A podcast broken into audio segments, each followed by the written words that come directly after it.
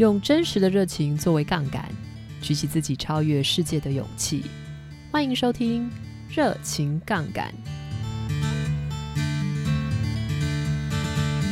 嗨，大家好，我是 Cecilia。Hello， 我是 Jen。今天是我们《热情杠杆》的首录第一集哦。那我想就是可能在这个节目当中呢，可以希望跟大家分享一下我们这个节目的一个起源，然后还有就是呃，为什么我跟 Jane 两个人想要做这个节目。那在这个节目当中，我们希望可以跟大家分享的一些人事物。那我想可能大家对我们两个的背景应该有点好奇啊、呃，我跟 Jane 两个人呢其实是大学的前后届的呃学姐妹。那我们其实认识相当一段时间了、哦。那 Jane 呢，其实非常的优秀，就是在台湾，呃，法律系毕业，然后工作之后呢，其实就呃搬到荷兰来定居。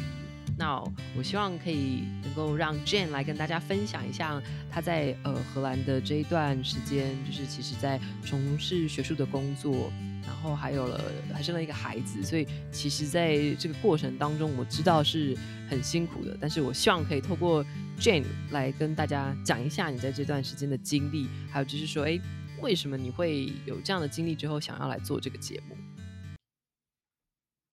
我真的还蛮开心可以做这个 podcast 的节目的，呃，有几个理由啦。第一个就是说我真的是一个很爱分享、很爱讲话的人。因为就是过去的这十年我做学术工作，那嗯，学术工作除了自己做研究，这个地方很孤独，但是我有很大的一部分的时间是会呃教书，然后参加研讨会。然后我是那种非常很非常喜欢而且很容易跟别人打成一片的，所以我觉得这一段时间就是嗯，我认识了很多新的朋友，就是在学术圈里面。然后呢呃，我发现学术圈它其实就像别的圈子一样，别的职涯的圈子一样，就是有会有各种挑战，而且那些挑战可能是共通的，所以你就可以把把学术圈就呃想象成说一个大公司，然后博士生他就是从最底的层的开始要慢慢的往上爬，然后你要出文章，然后你有一些考核等等等等，所以这个是我在学术圈的体验。然后嗯，我觉得一个比较具体的呃，在学术圈的体验是说，因为这个压力很大的情况底下，嗯，我就想要自救吧，就是说其实是很在很痛苦的情况下自救，所以我就看了非常多。然后呃，我们大学里面也有各种就是呃 self help 啊、呃、正念啊、压力呃，管理时间管理的课，嗯、呃，然后所以这些我通通都参加了，就是为了要解决我呃这个很挑战的学术工作里面碰到的困难这样子。然后比较具体的一个就是 Imposter Syndrome， 这是美国蛮有名的一本书 ，Cecilia 你应该也听过吧？你可以稍微分享一下你你你对这个东西的看法。这个在美国基本上简直现在就是一个算是一个当红的议题，就是。呃，刚刚就是 Jane 讲的那个 Imposter Syndrome 呢，呃，基本上就是冒牌者症候群。呃，我知道的情况是，大部分是你是处在一个很优秀者环绕的一个情境，然后你就会觉得你自己其实应该是讲的严重一点，就是不配进入这个环境。那你一定是啊、呃、运气好啊，或者是说有什么特别的关系啊，就是哦，可能有。等等这样的一个情况，就是你才能够进入到这个环境，然后跟这些优秀的人呃共聚一堂，那你就会因此就会觉得说，哎，好像你自己不配，然后一直对自己很没有信心等等等等，然后觉得别人都比你要来的厉害。这样子的想法其实很很好笑，是说当一群优秀的人在一起，但是每一个人都是有这样子的想法，然后就会变成一群很不快乐的人。所以在呃学术环境，可能在很我在跟别人分享的时候，很多大公司也是这样，就是那个环境非常的 toxic， 就是说对呃优秀的人，其实并不是说哦我因为害怕，因为觉得自己不够好就会更努力更优秀，其实不是这样，就是其实是蛮负面的。然后嗯，就是在学术环境，就是读博士的这段期间，就是我体会到了那种嗯，会在隐形之间跟旁边的人一直在竞争，然后可是其实那个对自己会造成一个很大的痛苦。然后嗯，我经历过这一些，然后也看了很多呃 self help 的书籍，然后我觉得我现在嗯，经过这十年，我自己成为了一个从这些东西之中淬炼出来的人，所以我想要做这个 podcast， 呃，一方面就是有点像是老师的职业病吧，我想要总结，然后我想要分享我所体验到的，我所看到的这些知识，这是这是我最大的一个。我刚刚就是 Jane 讲到这个部分，其实我觉得我很有感触，就是呃，应该是在几年前我跟一个朋友聊天的时候呢，我们两个就刚刚讲到你就是说诶，被周围很多人很优秀、啊、然后你被这些优秀人的环绕，那你其实可能跟这些人比，你就会觉得说诶，为什么我没有我没有达到像某某某、呃、的成就，或者是某某某某某的这个赚钱的收入等等的，其实这是这是很多很常见的。那其实在美国的律师圈呃，美国律师是有有名的不快乐的一种职业。为什么？我跟我这因为因为压力很大，就是压力很大，然后其实你没有时间能够跟呃你生命当中其他重要的关系来做培养嘛，比如说你的家人，或者是说你的感情，或者说你的朋友。那其实你只有钱，没有这些 relationships 来环绕你，你的价值其实是非常的单一的嘛。那你可能就是呃，很容易因为这有点像是说你的你就把鸡蛋通通放在一个篮子里面，那你如果工作其实难免都会碰到一些起起伏伏，那如果你没有其他的这些呃，比如说你甚至是你自己的嗜好来做一个平衡的话，你很容易会因为一个单一在工作上面的事件，然后导致你自己的情绪受到很大的影响嘛。然后我那时候就是有和我的朋友就是在分享的时候呢，就是我就是一直想到一个我们都很熟悉的历史人物，就是周瑜。就我觉得周瑜其实我对他最大的印象呢，并不是他的才智，或者是说他美丽的妻子小乔，而是他对于自己跟诸葛亮相比一直比不过这件事情，他感到非常非常的懊恼。那我觉得可能在很多年之后我再看周瑜这个人物呃，我就觉得诶，他其实据闻应该是一个美男子，对不对？就是长得很帅，那妻子也非常的漂亮，应该是吴国的第一美女，然后他本身又受到呃，就是孙权很大的重用，所以在工作上面的 career 也是蒸蒸日上的发展。那但是他全部没有看到这些事情，他可能完全看到的就是诶，为什么我比不过诸葛亮。那我就想说，哎，对对我来说，我就觉得，哎，如果他有机会能够退一步，然后看一看他自己有的事情，然后不要那么去在意，就是说，哎，他跟另外一个人之间的比较，我想他应该会过得更快乐。因为我记得那时候在看《三国志》的时候，历史上面的记载好像他后来就因为这样子郁郁寡欢而死，这样子。那我就觉得非常的，我就觉得非常的可惜，因为他如果不要去这么在意就是他跟别人之间的这个比较，我想他可能在今天的例子就会过得比较快乐一点。那所以我觉得刚刚 Jane 提到就是呃，你处在一个很竞争的环境，然后可能会觉得自己好像都是呃冒牌者，然后一直会觉得说我必须要透过赢过别人来证明我自己的价值。其实我想嗯，是很多人都碰到的状况，所以我我觉得这个这个部分的分享一定可以对很多人都很有帮助。我觉得会想要做 podcast 另外一个很重要的原因是跟我的另外一个呃重要的社会身份有关，就是说我是一个妈妈。然后我觉得这个社会对母亲对女人会有很多隐形的呃期许跟压力，就算呃没有一个好像传统所谓的恶婆婆，或者是呃呃什么样具体的标准，但是我发现做了妈妈之后，会不知不觉引入非常多的压力在自己身上。然后嗯、呃，我觉得在呃一方面在很压力大的工作，还有在异乡成为母亲这件事情，平行的在我生命中发生的时候，他们其实也让我重新思考，我到底要成为怎么样的人，我到底是要遵从什么样的标准来经营我的生活。就是这个是一个很实际的事情，我从来都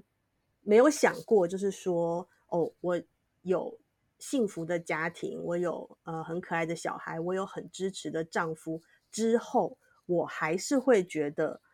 很辛苦。所以我花很多时间在探索自己，然后重新让自己有一个很舒服的状态。那我小孩现在已经九岁了嘛，就是从那个零岁的小婴儿，然后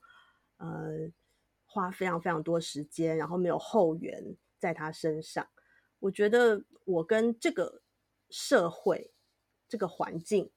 也有很多互动，就是因为这个母职的关系。那我的小孩他其实是会说中文的，嗯，我觉得做这个 podcast 就像是一个作品，就是我除了向呃观众分享我的想法之外，我也是用中文去呃深刻讲一些比较抽象的东西，就是脱离我跟我的小孩这种母女生活的关系，让他也可以听到我真正的想法。这个是我呃做 podcast 的其中一个重要的原因。了解，我觉得你刚刚讲到的，呃，就是在学术生涯当中工作其实是很孤单的一件事情，就是，嗯，我是没有我没有机会可以走走上学术，但是我身边其实有很多学术的朋友。那我看到的情况跟 Jane 刚刚分享的情况也有点类似。那我知道的情况好像是因为就是学术界其实你很多时候工作的呃问题，就是你的博士论文的问题，其实是你可能只有你一个人在从事这个工作，你的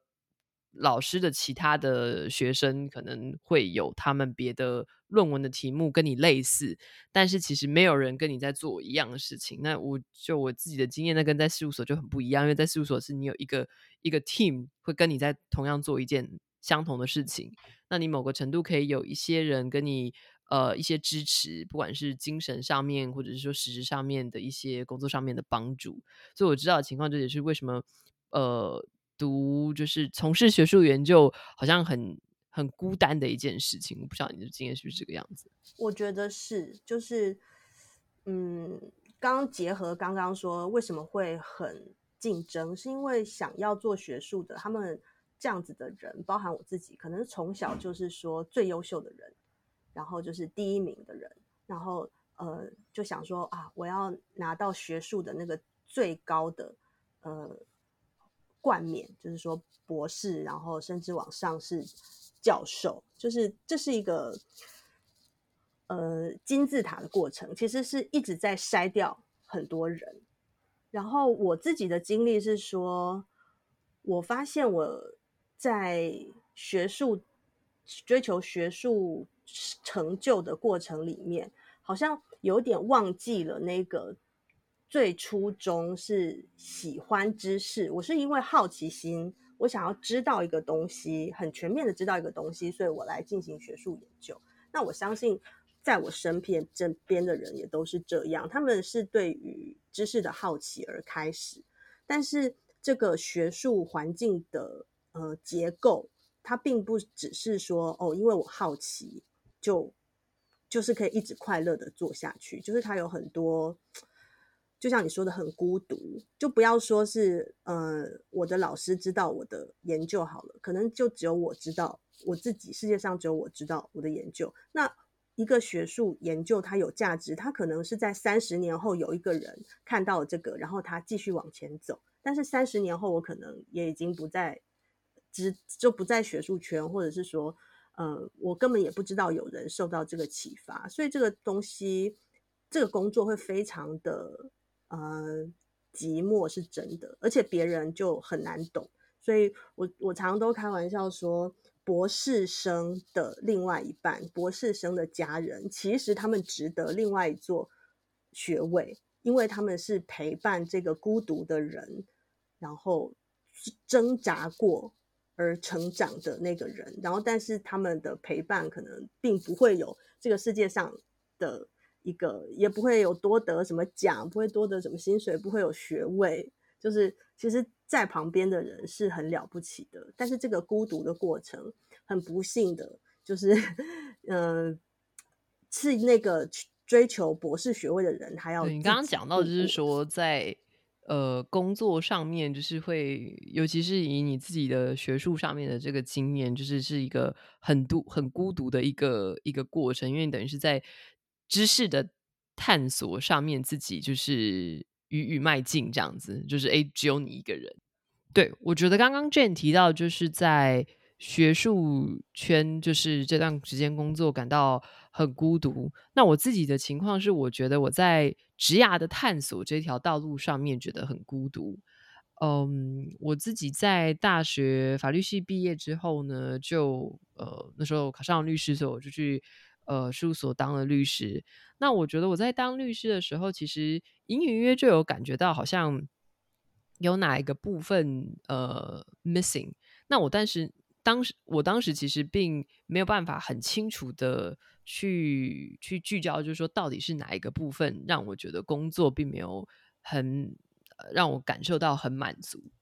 那我所以那个时候一开始想说，哎，也许是呃，就是在台湾工作的环境可能跟我想的不太一样，所以我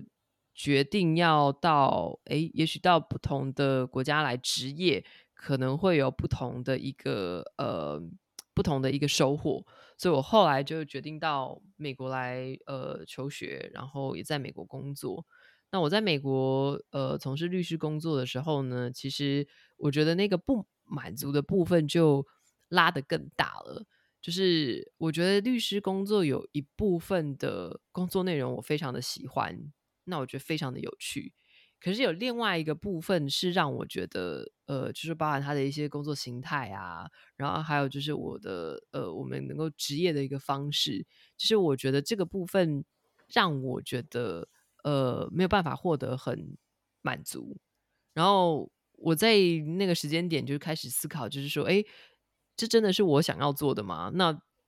在那个时候我记得我在开始探索，就是也许要呃有一种另外一种不同职涯的情况的时候呢，其实我是非常的恐惧也很害怕的，因为我在那个时间点可能已经在从事法律工作大概做了快要将近十年，然后不包含就是在美国跟在台湾念的两个法律的学位，所以我其实在所有的成人的成人的经验当中，所有 adult life 里面我都在做法律的工作。那第一次就是不做法律的工作这个想法其实让我觉得非常的害怕，因为那时候想说如果不做法律工作那我要做什么，呃，所以我其实花了很长一段时间来探索，有点像刚刚 Jane 提到的，你是在学术的生涯因为碰到了就是这样非常一个孤独，然后、呃、我可以想象可能在学术生涯里面有这些就是 bureaucracy， 就是哦你可能有一些比较官僚的地方你要如何来应对，那又到一个新的国家等等的情况。那我自己也是，我是到美国来律师事务所工作之后，我也觉得哎，我好像在事务所的体制当中也要面对一些、嗯、bureaucracy， 然后呃、嗯，我觉得在体制里面工作你可能有的时候要考虑的项目就非常的多，比如说哎，更加复杂的人际关系，然后呃、嗯就是你自己的选择性其实有时候不是那么的高。那我那时候花很长一段时间在思考，就是如果我想要不做律师工作，或者是我不把这个工作当作是我的全职，我能够做什么。那我觉得光是呃，在我自己的经验里面，第一个是要有这个勇气想我不要做这个工作，我要做别的。其实我觉得就花了我很长一段时间慢慢的去接受，就是说哎，这是可能的，有别的一个 option。 那再来是说哎，第二段是说好，如果我要做别的工作的话，我要如何来培养我自己的技能。那其实我那个时候也花了很多时间在探索，因为我对于自己的技能那个时候最直接的理解就是哦，我懂法律，那我知道怎么样来做一个案子，就是我在这段期间其实被很熟练的训练，就已经做了非常的久了。那是到呃第二个阶段的时候，才开始慢慢回去自己检视，就是说，哎，其实有很多的经验是我在法律工作当中学习到是共通的，那只是我从来没有很仔细的去检视说，哎，其实这些经验可能是可以呃用在别的地方。譬如说，像我觉得在律师的工作里面有很大一个部分是要跟客户解释呃一个概念，就是一个一个法律的概念，或者是说如果在从事呃案子的进行，其实你要做有点像是一个呃 project manager， 你要来呃决定就是有哪一些哪一些人你必须要来统整，那有哪些事项必须要确定，要怎么样来安排进度。我觉得这是我在从事律师工作当中呃学习到很大的一个一个能力。那其实后来发现这些能力通通都可以用在别的地方，可是我一开始的时候并不知道，所以呃那个时候就是不做律师这个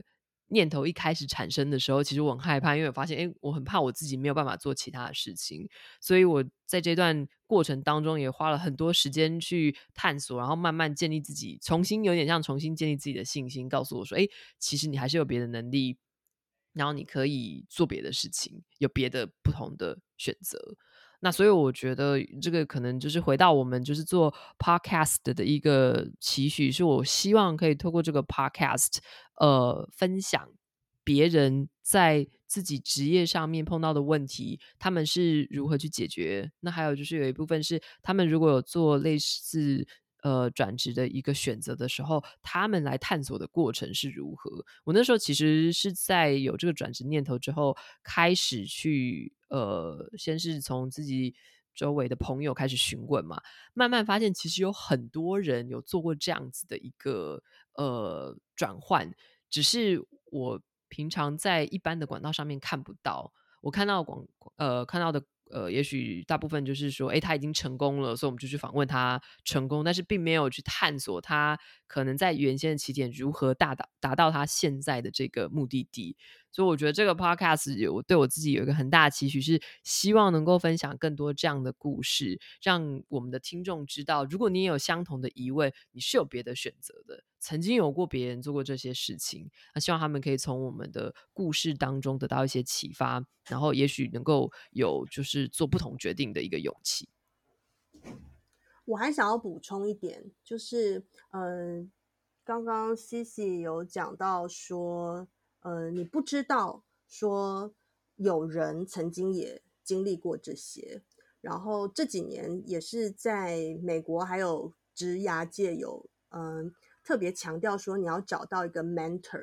就说你好像要找到一个指导者，然后可以给你很真实的建议。我刚刚有讲说啊，嗯、呃，每一个人身旁都会有一些朋友、亲人，他们都是很重要的联系，就是他们会支持你，但是因为他们跟你的感情很好，他不见得就能够给你最明确然后很有呃洞见的信息。然后我觉得呃我们在访问我们的来宾，那他们是有他们的生活经验，我觉得就像是一个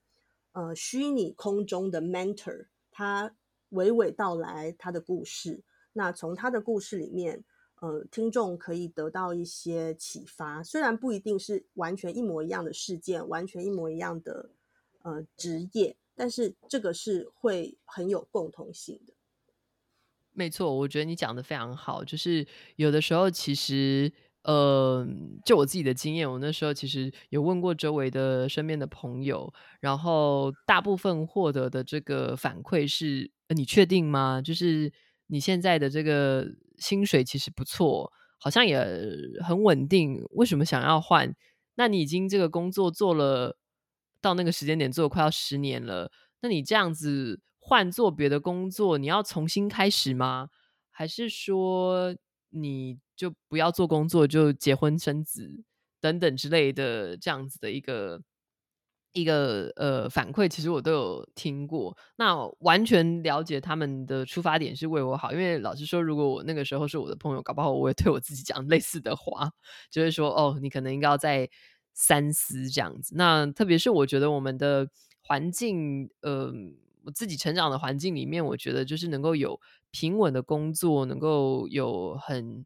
很能够预期的一个一个生活形态是非常被大家认可的，所以你如果想要做一些不同的事情的时候，大部分在周围会听到的声音都会某个程度会劝你要三思，那可能含蓄的会讲说要三思，可能比较直接的就觉得诶，这完全就是有点痴人说梦，还是不要随便做白日梦比较好。那我觉得我在、呃、自己职涯的发展的这个转转型这个过程当中，问了很多朋友，越问越多才发现，诶，其实有很多人做过很多不同的一个选择。所以就回到刚刚 Jane 讲的，就是我们希望能够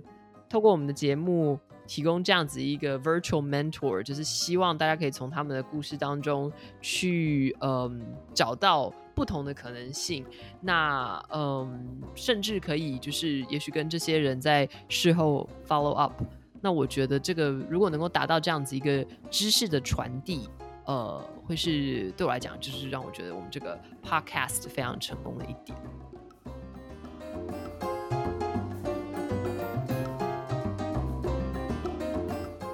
非常感谢你今天的收听，如果你喜欢我们的节目，觉得今天的节目内容对你有所帮助和启发，我想请你帮我们在 Apple iTunes Store 上评分及留言，并且将我们的节目分享给你周遭的朋友，更别忘记订阅我们的频道，这样你在每周四就可以定期收听我们最新的节目内容。最后，如果你有任何关于职涯或自我成长的问题，都欢迎到我们的网站或者是我们的 Instagram 上写信或留言给我们哦。我们的网址是 double u double u double u dot j c careers dot c o， 那这拼起来就是 Jane and Cecilia Careers， 不要忘记后面的 S 哦。我们的 Instagram 账号也和我们的网址一样是 j c careers。非常感谢你在忙碌的一天中抽空让我陪伴你这一个小时，请继续收听我们的节目，我们下周见。